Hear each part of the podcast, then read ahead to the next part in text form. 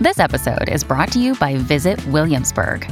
In Williamsburg, Virginia, there's never too much of a good thing. Whether you're a foodie, a golfer, a history buff, a shopaholic, an outdoor enthusiast, or a thrill seeker, you'll find what you came for here and more. So ask yourself, what is it you want? Discover Williamsburg and plan your trip at visitwilliamsburg.com.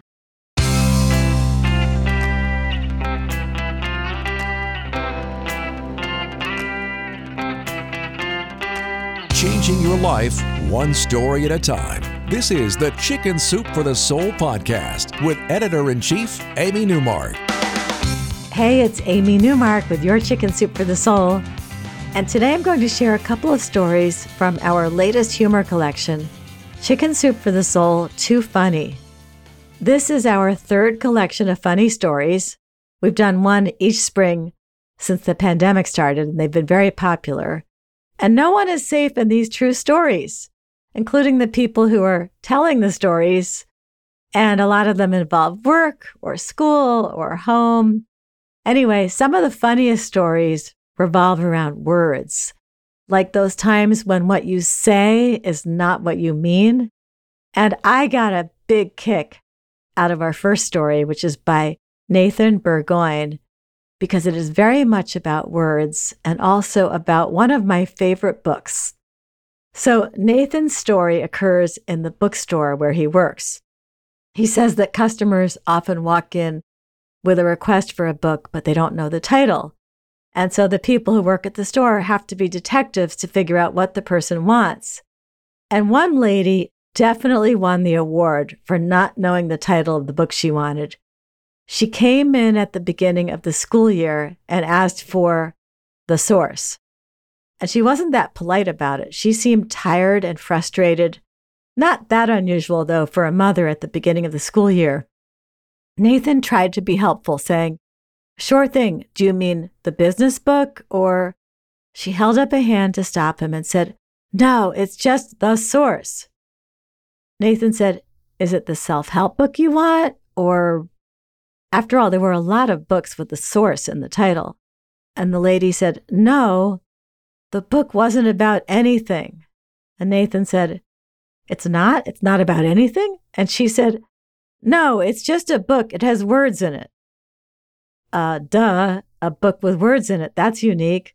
So the woman was getting really frustrated that Nathan couldn't help her find this book that had words in it and wasn't about anything and was one of the dozens of books with the source in their titles. I don't understand why no one could figure this out, she said. It turned out she had already been to a couple of bookstores before Nathan's. Nathan says it became a personal challenge for him. He had to find this book for this woman. He and his coworkers started quizzing her. They determined that it was for one of her kids, for school, and still, yes, it had words in it. And then they looked at her handwritten notes on the books that she needed to buy, and they noticed that the source was written on her list right after dictionary. Wait, said Nathan, do you mean a thesaurus? He explained that it was a book about words. He took her to the language section of the store, and she visibly relaxed when he handed her a thesaurus.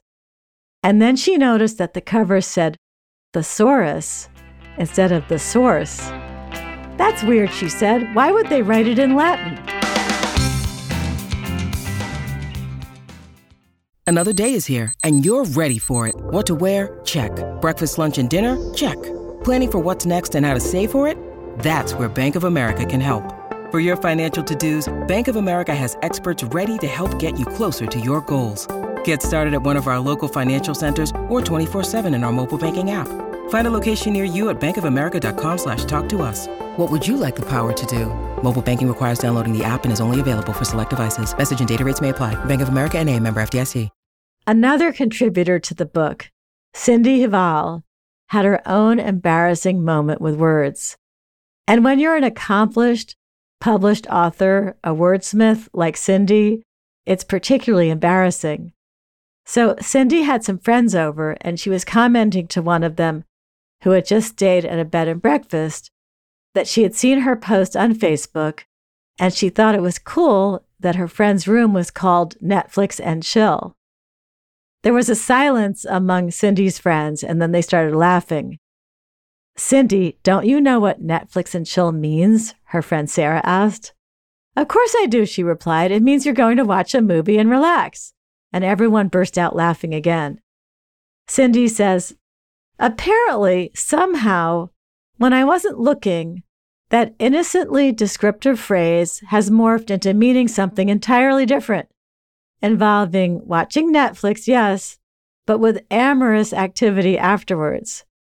Cindy was horrified because she had been throwing around that phrase a lot without realizing what it meant.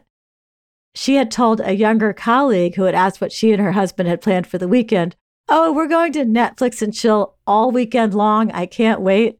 And he had grinned and said to her, Good for you. And then she remembered how she told the grocery store cashier the same thing. He had paused in the middle of scanning her items, smiled, and winked at her. Awesome, he said. When Cindy's friends left, she turned to her son. Sam, what does Netflix and chill mean? Well, he cautiously replied, Oh, what do you think it means? And that's how Cindy knew that her friends were telling the truth, and she was mortified all over again. Cindy says, Lesson learned. The next time someone asks what my plans are for the evening, I will reply, my husband and I are going to watch a movie via an online streaming service and relax. Unless they are really going to Netflix and chill, because Cindy never lies. I'm Amy Newmark. Thanks for listening to these stories from Chicken Soup for the Soul Too Funny. You can go to our website, chickensoup.com, and click on the podcast button to read more about this book and all the topics it covers. And you will find it with a giraffe on the cover wherever books are sold, including Walmart, Barnes & Noble, and Amazon. If you want to read stories from this book and our other new ones, sign up for our daily newsletter and you will get a free story in your email every day. Just go to chickensoup.com, click on the newsletter sign up option, and you can also follow me on Twitter, where my handle is at Amy Newmark, and you'll get links to our free stories and to this podcast. And please come back for our next episode to hear a couple of stories about amazing acts of kindness performed by strangers from our best selling book, Chicken Soup for the Soul Kindness Matters.